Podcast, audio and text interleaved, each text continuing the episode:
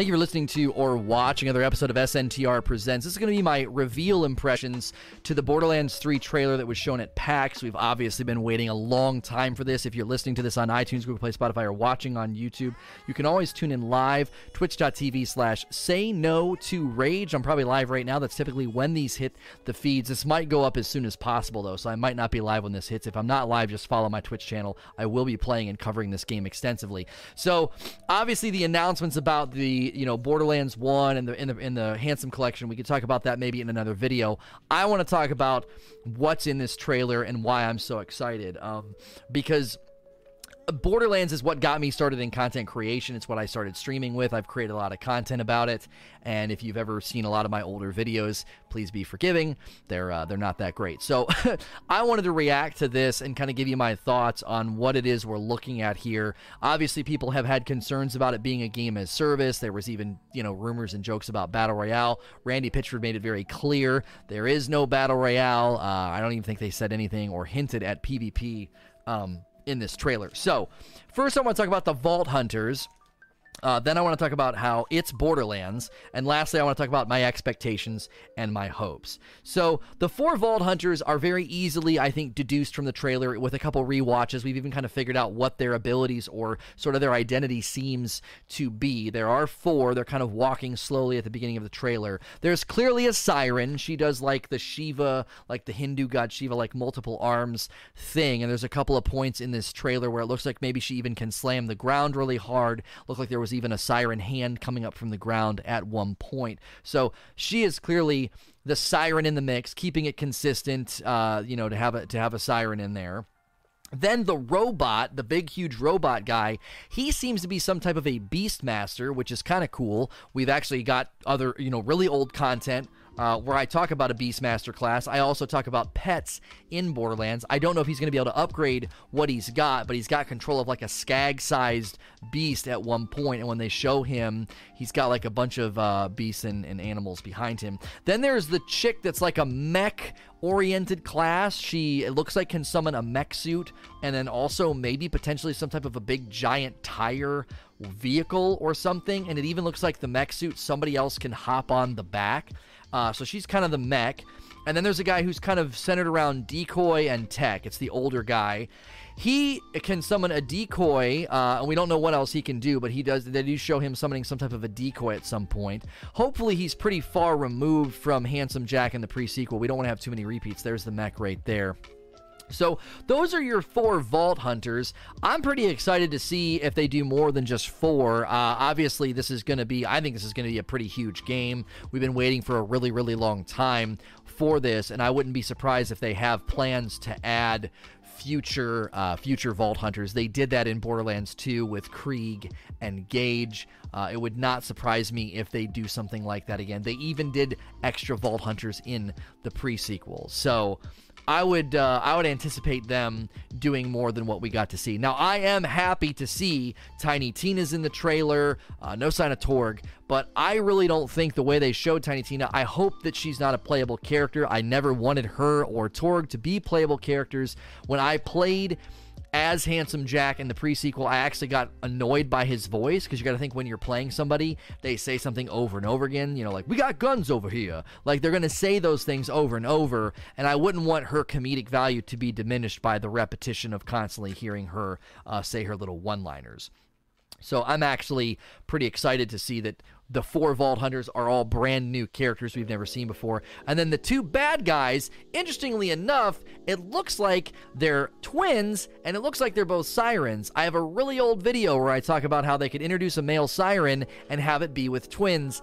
If that's what they did in this game, that's going to be kind of crazy. Uh, a bunch of people are probably going to find that video and then wonder why it's so low quality and bad because it's really old. So, secondly, I want to talk about this is Borderlands. It's Borderlands. I love that they have not jettisoned the feel, the look of the guns, the characters, the worlds, the environments. I am thrilled that they have stuck with their art aesthetic and they haven't decided to, to abandon it for like realism or anything like that. It wouldn't be Borderlands if it didn't look like this. So, I, you know, anybody wants to like criticize the look and feel of Borderlands, then I guess don't play it because I still think this is the quintessential looter shooter. The way you get loot, the way it shows up, it's always so exciting in the boxes on the ground, the way every gun looks and feels super unique. Just in the trailer alone, you can get pretty excited and almost salivate about all the different loot. Uh, the different destinations when they show all the different places. There's some massive city that makes Opportunity look like a like a fair. Uh, there's all the like the swampy areas, and then there's the desert areas. They always do a phenomenal job setting the stage and the scenes, even when there's like structures and buildings. We're seeing new vehicles here there's the big city. There's like a swampy area, and then like a like an almost like an arid Badlands style area. I just love the the setting and the tone of Borderlands. I've always have. I really hope they've got good DLCs planned to take us into like other areas because that was something that was so good in Borderlands 2 with all the even the headhunter, you know, holiday packs, but also with the expansions centered around, you know, Sir Hammerlock and others. I always found them to be very good. I mean, there's a freaking dinosaur right there. I love, love, love, love how all of the enemies have different identities and looks and feel. Uh, th- that was something that I feel like a lot of games, even these mech guys look phenomenal.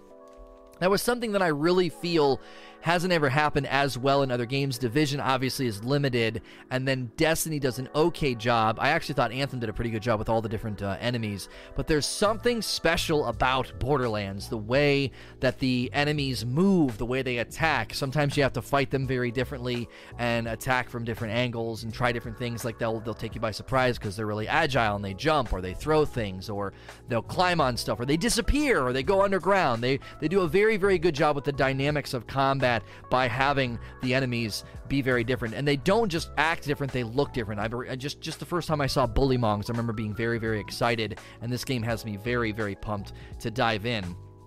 The guns are obviously one of the centerpieces of Borderlands here. You can just see non-stop spamming of weapons. You can see them falling on the ground here. If you slow it down, I encourage you watch this trailer, slow it down. Use those uh the comma and the period buttons on your keyboard, those arrow keys. You can pause the video and like frame by frame it, go back and forth. Look at the weapons. They're very, very dope looking. That's something that has always been exciting. Somebody says, Where's Moxxi? Moxxi's actually in the trailer. She's the one walking up very slowly to Tannis and Marcus. So a lot of fan favorites are in here. I'm glad to see Tannis. She was one of my favorites. We didn't see Salvador. We didn't see Axton. Um, I'm not sure if we actually saw Gage either. There's a handful of people that are presently missing, but there are also a lot of repeats coming back.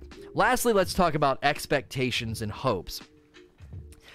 Obviously, people were very concerned about it being a game as service and always online. It looks like they've they've really landed in their same identity of a four-player environment, four-player co-op, for for Vault Hunters. I don't know if they're going to go beyond that. I don't know if it's going to be like a shared world. I don't know if that fits with the identity of Borderlands, given that they kind of set it up to be more of a linear story that is then replayed. There's the different skill trees. You can build the characters differently. The weapons and the enemies tend to change in your multiple playthroughs, similar to what they do in Diablo. So I don't know if it's going to be like that. I kind of anticipate it not being like that, and then they can. Uh, my my thought is they could mimic what Diablo has done, but use the vaults instead of rifts and like you know your seasons. You could introduce vaults constantly as your sort of seasonal injection of new loot and if they can get, I don't know if they can randomly generate environments the way they do in Diablo, but you could do something like that where you're constantly going into vaults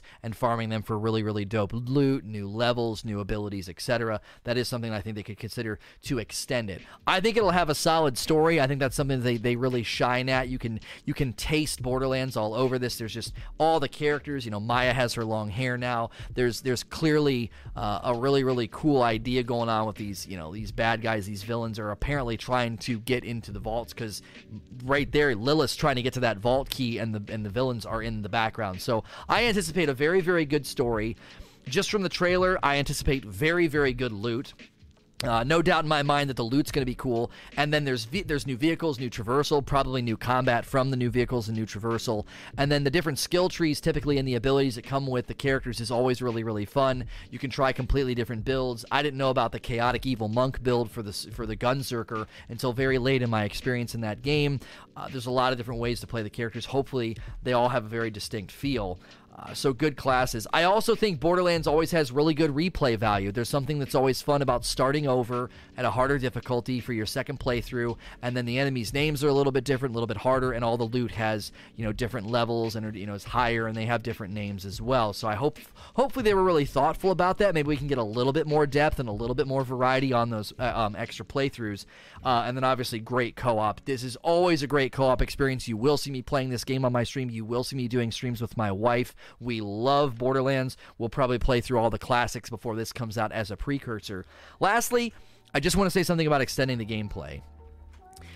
I don't know how thoughtful they are about that. I don't know how much they've they've they've they've kind of given thought to what games like Division and Destiny and Anthem and others have tried to do with roadmaps and with extending play. I personally feel like they've always done a very good job. I feel like the DLCs for Borderlands 2 were all phenomenal. Obviously, the crowning jewel would be, I think, Tiny Tina's DLC, and then Knoxx's Armory would be the crowning jewel for Borderlands 1. Actually, they were all pretty good, but I think Knoxx's Armory was one of the fan favorites because of just the amount of loot that you could farm.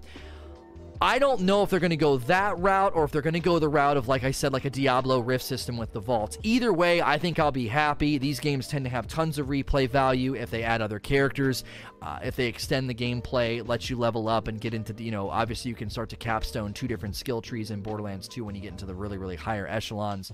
I don't actually know if you could ever capstone both trees. I thought you could, but you could really dig down pretty far in those skill trees. So, end of the day, I'm very very excited. I will be covering and streaming this game extensively, doing talks and Q&A sessions. I'm going to be doing one that follows this, questions from the audience. This is what I do with my content. If you like it, if you've never really experienced my Borderlands content, subscribe to the YouTube channel, follow me here on Twitch as always. Please like, share and subscribe.